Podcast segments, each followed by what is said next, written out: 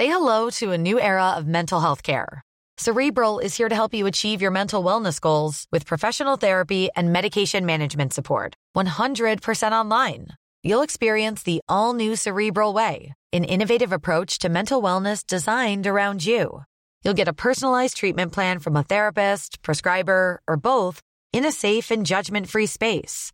Your cerebral therapist or prescriber will outline a customized plan with clear milestones along the way so you can get to feeling your best. With Cerebral, you're not alone in your mental health journey.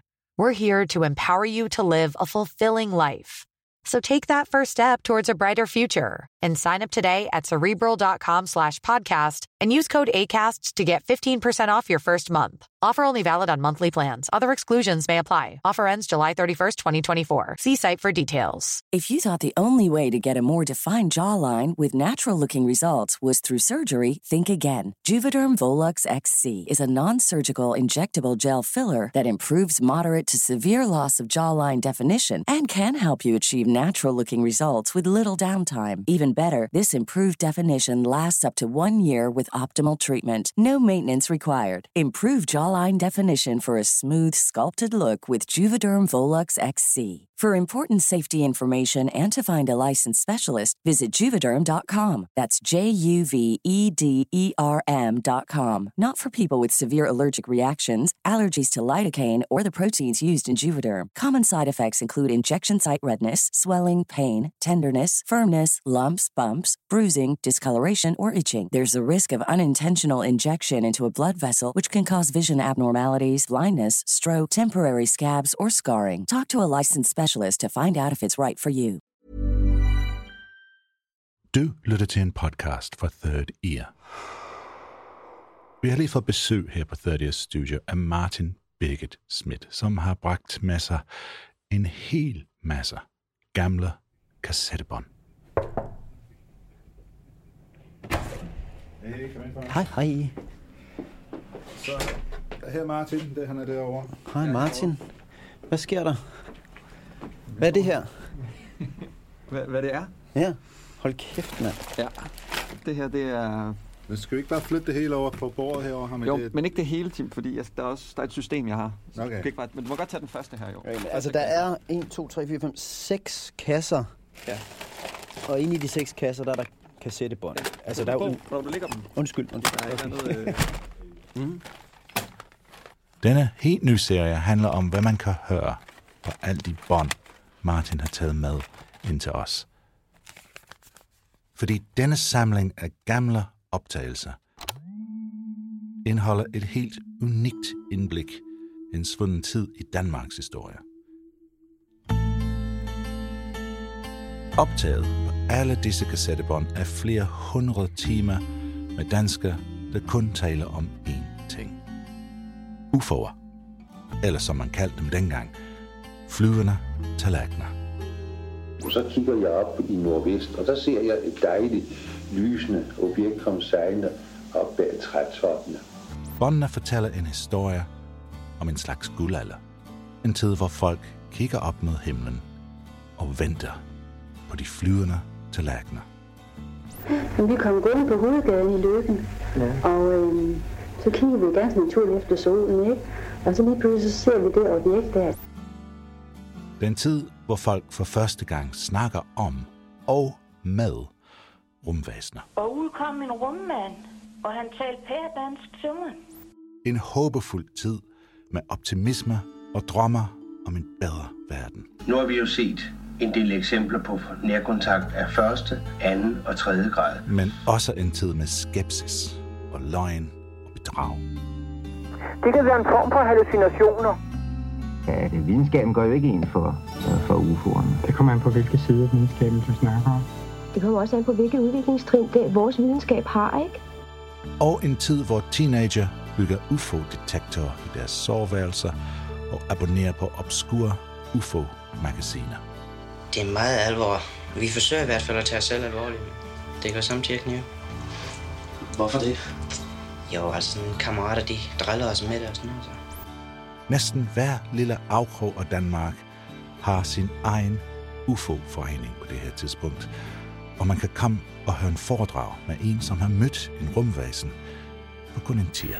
Men sådan lige for, for de, der ikke før har hørt om det her, så må jeg er nødt til lige lave sådan en lille skitse. Men historien begynder her i nutiden, i 2023. En meget anden tid end dengang. Altså tre kasser, kan du se det? det så hvis der er 200 timer i sådan en kasse, så er vi jo på 2, 4, 6, 8, 10, 2000. Nej, jo, kan det passe? 2000 timers UFO-bånd. Hvordan, hvordan har du udvalgt, hvad du har lyttet til? Men vi starter med en enkelt historie. Og der har jeg så den her sag. Og det er historien om færdselsbetjenten Ival Morup og hans personlige UFO-oplevelser, som også blev kendt som Morup-sagen.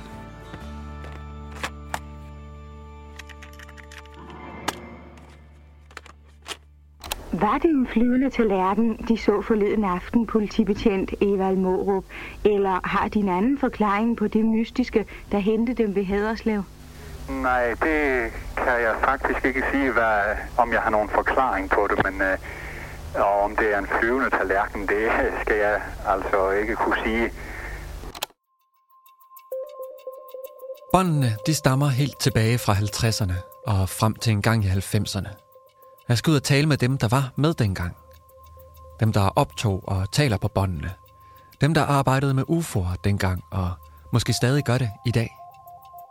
Så for at sætte projektet i gang, så tager jeg på besøg hos Danmarks mest erfarne UFO-efterforsker. Det vil sige, at han har beskæftiget sig med UFO'er i over 60 år. Han hedder Ole Henningsen. Pas på hovedet igen. Ja. Her er diverse arkivmaterialer. Det er arkivkasser. Arkivkasser 10, 15, 20, 25, 30. Ja, der er sådan lidt af hvert. Ole han viser mig de tonsvis af arkivkasser, han har med forskellige gamle UFO-sager. Det er øh, arkivkasser fra væg til loft simpelthen. Og så tager han en af dem ned fra hylden. Og det er en, der står øh, Morup på. Mange kender i forvejen den øh, spændende oplevelse, som øh, politibetjent Evald Hansen Morup havde i 1970. Og så har vi brugt tiden på at genopdage oplevelsen, som jo også fandt sted for mere end 50 år siden. Okay. Her er lidt mere af Morup, der selv fortæller om sin oplevelse. Vi skal tilbage til øh, den 13. august 1970 kl. 22.50, hvor jeg kørte i øh, en patruljevogn fra Haderslev. Kører ned af en lille bakke. Da jeg kører ned af bakken, der går motoren i stå på bilen. Lyset det går ud, og så er patruljevognen indhyldet i et meget kraftigt lys, der kommer oppe fra luften. Du går ned, så tager jeg kassen. Jeg kan tage en, skal jeg tage Nej, nej, jeg tager en af gangen. Den er tung, hva'? Ved du hvad, jeg tror bare, du går ned ad trappen og så dig. Oppe i luften i cirka 20 meters højde. I hvert fald i højde med et almindeligt skovtræ. Der var der et eller andet i luften. Noget stort, rundt, ovalt, foretagende med en lyskilde i midten og en meget skarp lyskejle ned over vognen. Ole viser mig alle de dokumenter, alt det materiale, alt det research, han har om Morup-sagen. Og så begynder han at forklare mig, hvordan man laver UFO-research. Altså UFO-undersøgelser, de minder jo meget om almindelig politiarbejde. Man forsøger at indsamle så mange facts som overhovedet muligt, og ud fra de facts forsøger man så at opklare sagen. Alt det her information, alle de her beviser og alt det her materiale, han har i sine kasser, det er noget Ole og hans netværk af UFO-efterforskere, de har samlet sammen gennem årtier. På Engstrup Allé i Kastrup har UFO-rapportcentralen til huse. Vi har spurgt Erling Jensen, hvor mange rapporter han får. For øjeblikket ligger det på et sted mellem 125 og 150 rapporter er registreret om året. Og i virkeligheden får vi betydeligt flere, blandt andet fordi folk mange gange forveksler ganske almindelige kendte fænomener med UFO'er. Og Morups observation fandt sted sent øh, torsdag aften. Allerede om søndagen, der var Kai Møller derude igen, sammen med en af vores andre medarbejdere, som var vores rapportmand på daværende tidspunkt. de var at besøge Mårup. Har man prøvet med geigertæller både på stedet og på bilen? Ja, jeg var derude med min geigertæller. Men var det ikke et par dage efter? Jo, men det skulle ikke betyde noget. Men altså, nu vil jeg... Det Ole gerne vil, efter alle de her år, det er at finde ud af, hvad det var, Evald Morup han virkelig oplevede den aften. Det er sådan nogle ting, som vi vil kigge på. Da jeg sidder og øh, kigger frem der, der bliver så blandet af den her mærkelige lyskejle, der går ned over vognen. Men det mest mærkelige, det kommer nu. Jeg springer ud af patruljevognen og står og kigger på, at det sidste lys, det forsvinder ind i et fuldstændig blankt poleret hul. Og så er der ligesom genstanden i det, lyset gik ind i objektet der. Der giver det sådan ligesom et lille hop i luften, og så var det hele væk. Ingen lyd. Der var der kommet strøm på vognen, så kaldte jeg stationen og gav dem ganske kort, at der var sket et eller andet mærkeligt, men jeg havde taget nogle billeder. Så hører jeg i baggrunden en uh, kollega, han er jo et Fynbo, han sagde, uh, om de skulle komme ud med en rød indlæggelse. Det er noget, man bruger til tvangsindlæggelse af sindssyge. Men uh, sådan gik det nu der heldigvis ikke.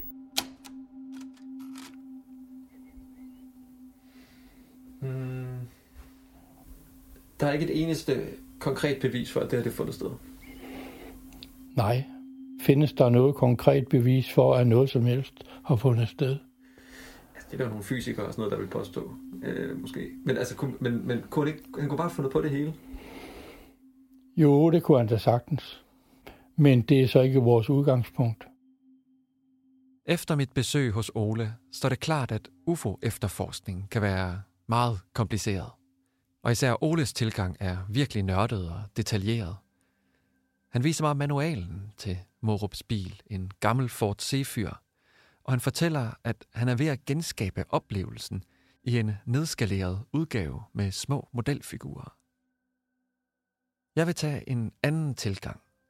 Jeg vil ud og tale med UFO-folk. Og jeg har fundet en UFO-mand, en der var vidne til Morups observation dengang i 1970. Og han bor lidt uden for Randers.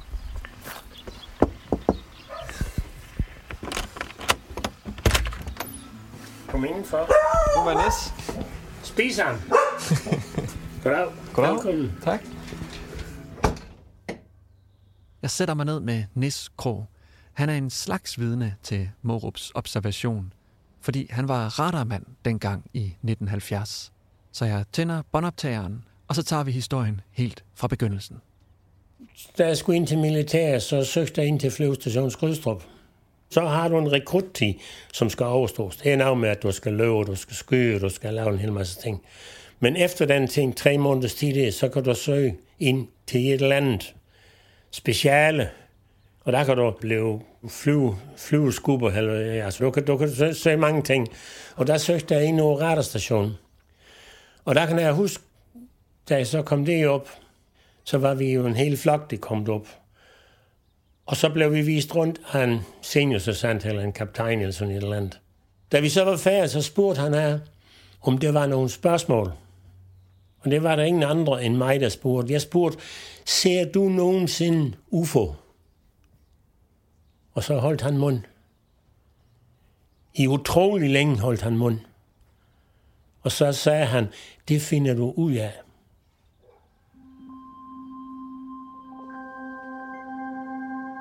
Og det finder Nis ud af. Det er den 13. august 1970. Nis er lige mødt ind og sidder og kigger på sin radarskærm. Det er en langdistance radar, og den er så farlig, at hvis du stod op foran den, så vil du blive fuldstændig ødelagt. Og alt, hvad den møder, der sender den et ekko tilbage. Som så, når, når, når den så kommer en runde rundt og flytter sig, så flytter platten sig jo af, afhængig af, hvor stærkt den flyver. Så det er ligesom viseren på et ur. som sekundviser på et ur. 12 sekunder for en omgang. Og den er meget nøjagtigt. Vi har talt fugle ud over Vesterhavet for Naturstyrelsen, sådan at de kunne følge med i, hvor mange ender og gæsser og svaner og hvad ellers var for fugle, der fløj derude. Men det var ikke fugle, der dukkede op på Nisses skærm den aften. Det var noget andet. Første gang vi ser den lysende plet, så skal vi jo ligesom finde ud af, hvad, hvad, hvad er det? Er det noget, der bevæger sig, eller hvad er det? Og når den så kommer rundt næste gang efter 12 sekunder, og stadigvæk står på samme sted, og så bliver den ved med at stå der. Og det gør en flyve ikke, jo. Hvor længe bliver det ved med det? Det kan jeg sgu ikke huske. 5-10 minutter, vel. Men den, lige pludselig så er den bare ikke med på min skærm. Så næste dag, der læser du Morups øh, udtalelse. Morups forklaring, at han er blevet stoppet, og han mener, det er rumskift. Og hvad, hvad, hvad tænker du så? Mm. Det er han der ret i. Du tror på ham? Ja. Jeg kan ikke sige, at det er et rumskifte, han har set. Jeg kan bare sige, at vi har nogle faste genstande, som stod stille og som opførte sig som en ikke kendt flyvemaskine.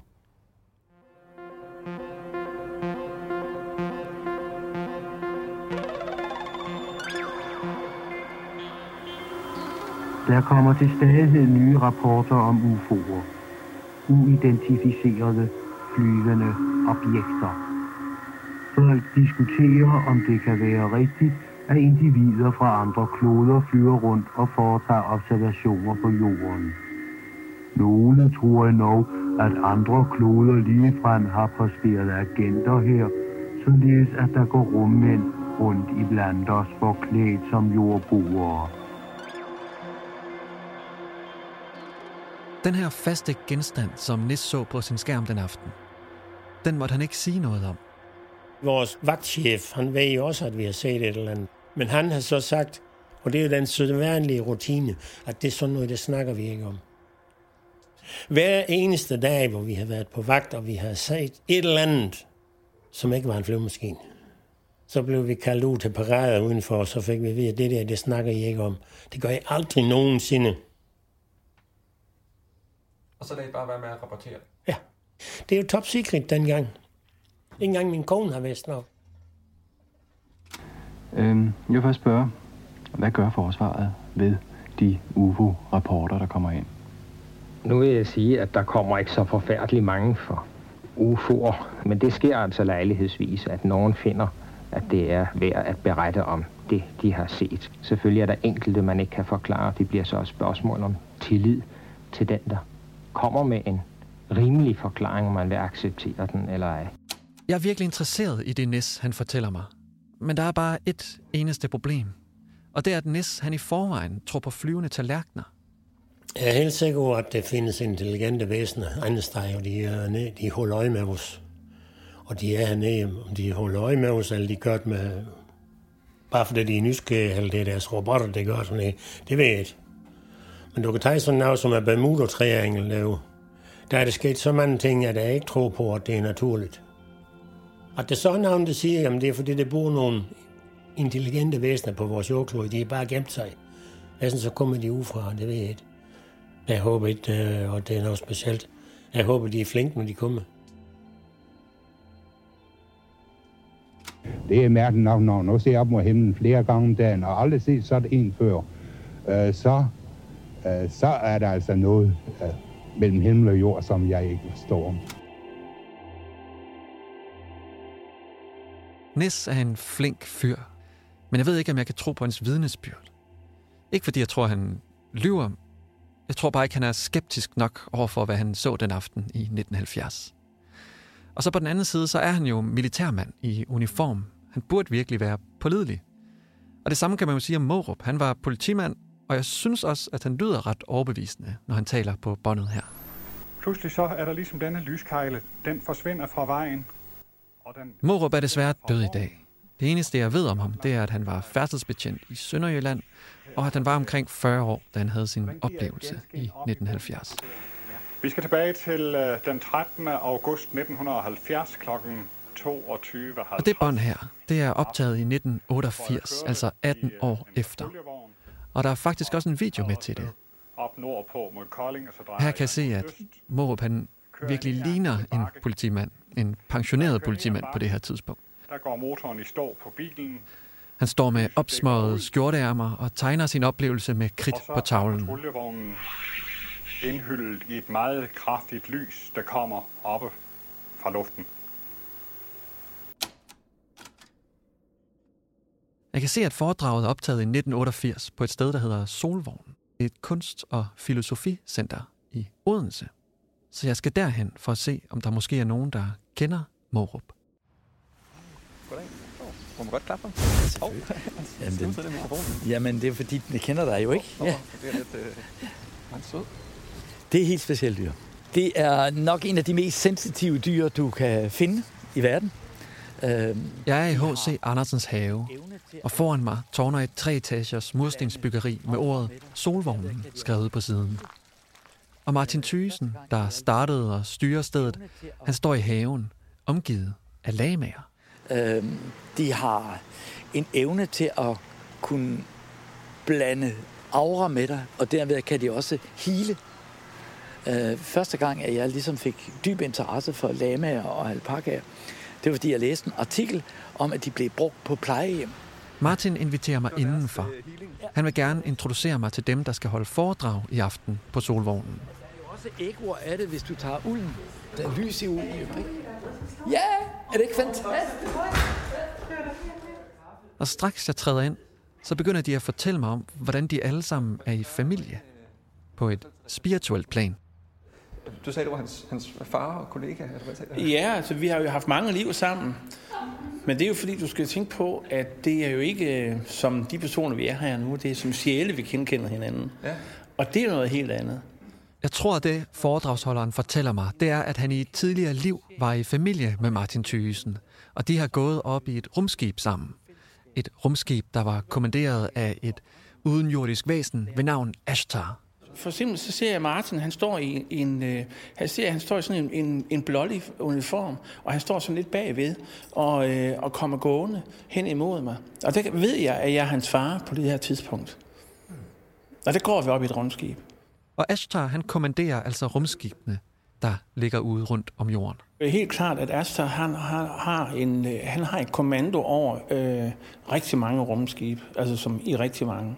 Og, og han er i det her område i øjeblikket, har været det siden 50'erne, fordi, der, fordi vi skal holde øje med, hvad der sker på jorden. De støtter jordens øh, udvikling. Jeg kan ikke dy mig. Jeg bliver nødt til at høre, om de også kender mig fra et tidligere liv. Eller måske endda fra rummet. Kan vide, om I kender mig? Det, jeg, jeg mærker, der er noget energi, så det, Ja. kunne, det kunne man godt åbne op for. Altså det er aldrig tilfældigt, at man mødes. Aldrig. Aldrig.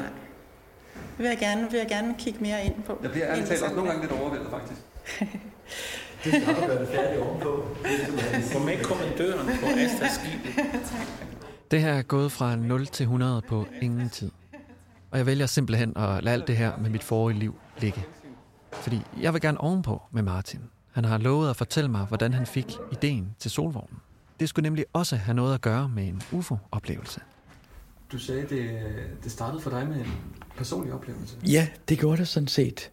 Mine forældre havde et, et sommerhus, der lå helt ud til vandet, så om sommeren, der gik solen ned i vandet. Og jeg sad som sådan en silhuet og kiggede ud på solnedgangen. Og så tænkte jeg, nu skal jeg prøve at systematisk meditere over begrebet kontakt. Og så brugte jeg det der. Broderskabet af kosmos, sønner og døtre. Præcis der.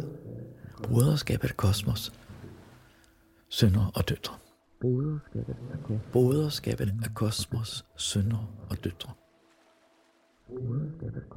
Broderskabet af kosmos, sønner og døtre. Broderskabet af kosmos, sønner og døtre. Broderskabet af kosmos, sønner og døtre.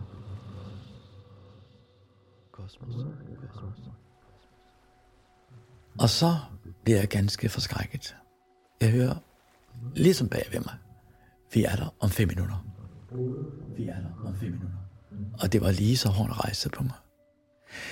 Lige så tydeligt, som vi to taler sammen. Da der var gået præcis 5 minutter, så kommer der lys helt nede i horisonten. Den største stjerne, du kan forestille dig. Så meget lys den.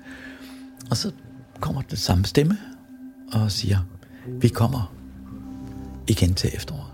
Vi kommer igen til efteråret. Og så gik den der lys til venstre for mig. Og forsvandt ind i nogle slørskyer. Øh, Der er så andre, der har sagt, hvad skete der det efterår? Vi samledes nogle mennesker hjemme på mit værelse hos mine forældre.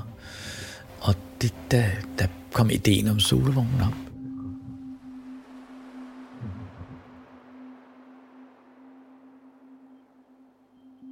Martins UFO-åbenbaring er virkelig interessant. Jeg har faktisk aldrig hørt noget lignende. Men det er jo ikke den, jeg er kommet efter. Jeg er her, fordi at jeg ved, at Martin Thysen, han kendte Evald Morup personligt. Skal vi tale om lidt om Evald Morup så? Ja, det kan vi godt. Vi blev rigtig gode venner. Hvad, hvad, hvilket indtryk gjorde han på dig, Morup? Men jeg vil sige, at jeg skal tage den allerførste gang, vi sådan var sammen. Og, og, øh, og så sidder vi, jeg tror det er ved morgenbordet. Og så siger han, fortæl mig lidt om, om øh, øh, dem fra Venus for eksempel. Og så lige mens jeg fortæller noget, så er den her krystal foran, og så siger det jo, ligesom en, der skyder en revolver af. Og så er der en stor krystal, der lige går fra hinanden, lige overfor imellem os. Så hvad, e- Evald, han... Øh... Han, han, han har et eller andet i sig. Martin fortæller mig alle mulige historier om Morup. Han har arresteret pistolmordere, han har reddet østtyske flygtninge under beskydning, og han har været personligt livvagt fra dronningen og Paul Slytter. Han kendte ikke til angst. Det fandtes ikke i ham. Det virker som, at Evald Morup, han fortæller en masse historier om sig selv. Men ikke nok med alle de her bedrifter og Morups usædvanligt spændende karriere som færdselsbetjent fra Sønderjylland, så har han også overnaturlige kræfter. Det viser sig, at Morup har meget til fælles med en af 70'ernes helt store stjerner, Uri Geller, en tv-personlighed, der demonstrerede sine parapsykologiske evner på tv. Det israelske psykiske fænomen Uri Geller har de sidste års tid vagt opsigt i hele den vestlige verden i kraft af sine bemærkelsesværdige bedrifter. Selv siger Geller, at han har fået sine kræfter fra en fjern planet kaldet Huva, via et rumskib, der kredser om jorden.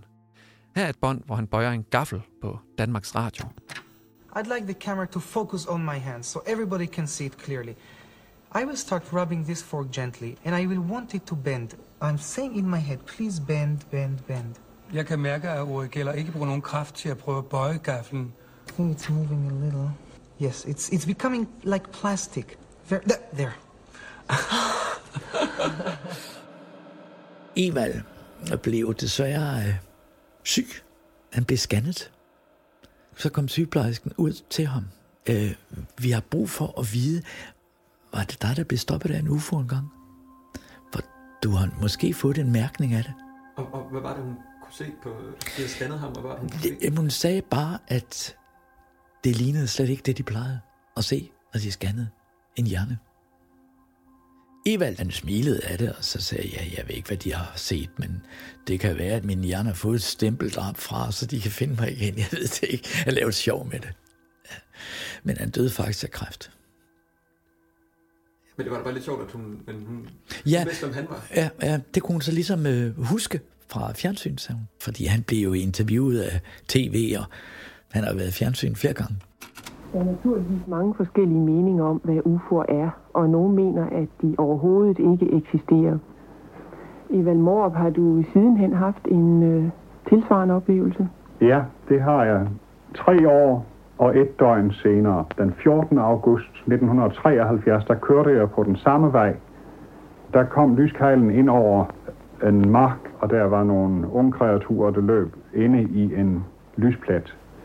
Jeg stansede vognen, kørte ind siden og holdt, og i samme øjeblik vognen holdt stille, der kom lyskejlen fejende inden fra marken og ud mod patruljevognen og ramte vognen. Og så snart patruljevognen var ramt af lyskejlen, gik lyset ud, og motoren stoppede.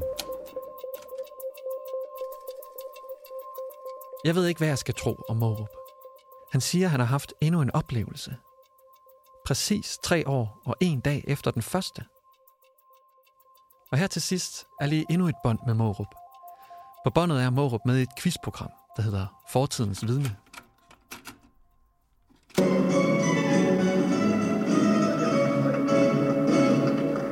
Vores næste begivenhed fandt sted det år, hvor Københavns Zoologiske Haves store hanelefant Tempo blev aflivet. Og jeg nævner det egentlig kun, fordi det er skeptikere er blevet sagt, at det at gøre vores næste begivenhed til en begivenhed er at gøre en myg til elefant. på anden vis kan vi sige, at den, altså vores begivenhed, absolut har mest med myggen at gøre. Værsgo. Nå. Nå. Er det noget med, med øh, ting, der svæver rundt i luften, man ikke kan blive helt enige om, hvad er? Ja. Er det politimand? Ja. Og de bor i Jylland? Ja. Ja, nu er vi så tæt på, at jeg næsten ikke kan nænde. Og... Nej. Evald Hansen Morup. Kom ind til os, Evald. Fotograferet såkaldte UFO'er.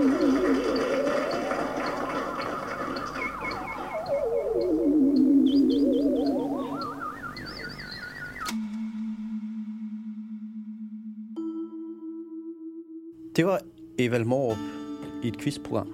Ja, Fortidens Vidne hedder det. Og, og han er med i, i flere quizprogrammer. Jeg ved ikke, om han er med i flere quizprogrammer, men han er med i utrolig mange radio- og tv-udsendelser. Det, det står helt klart. Jeg føler ikke helt, jeg er færdig med Morup-sagen endnu, men det er i hvert fald et godt springbræt. Til flere uopklarede sager. Jeg har skrabet overfladen, og der er tydeligvis ufattelig meget mere at undersøge. Så jeg skal videre. Ud fra folket er researchet og optaget af Martin Birgit Schmidt. Klippet og tilrettelagt af Martin sammen med mig, jeg hedder Tim Henman, med stor hjælp fra Christa Molsen og Frederik Nielbo. Musikken var af Martin, Frederik og mig, og tusind tak til Anna Tavlov og Rasmus Stær på 30's redaktion. Og husk nu, hvis du kan lide, hvad du har hørt her, så send det endelig videre.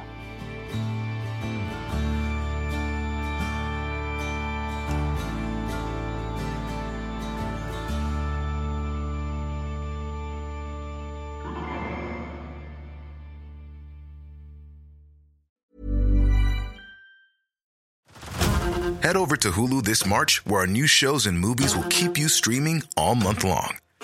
Catch the award winning movie Poor Things, starring Emma Stone, Mark Ruffalo, and Willem Dafoe. Check out the new documentary, Freaknik The Wildest Party Never Told, about the iconic Atlanta Street Party.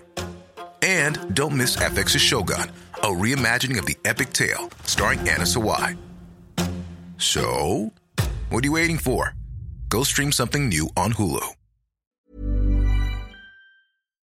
Kom med på en rejse fra Colombia til Vendsyssel med guder, advokater og en vampyrblæksprutte.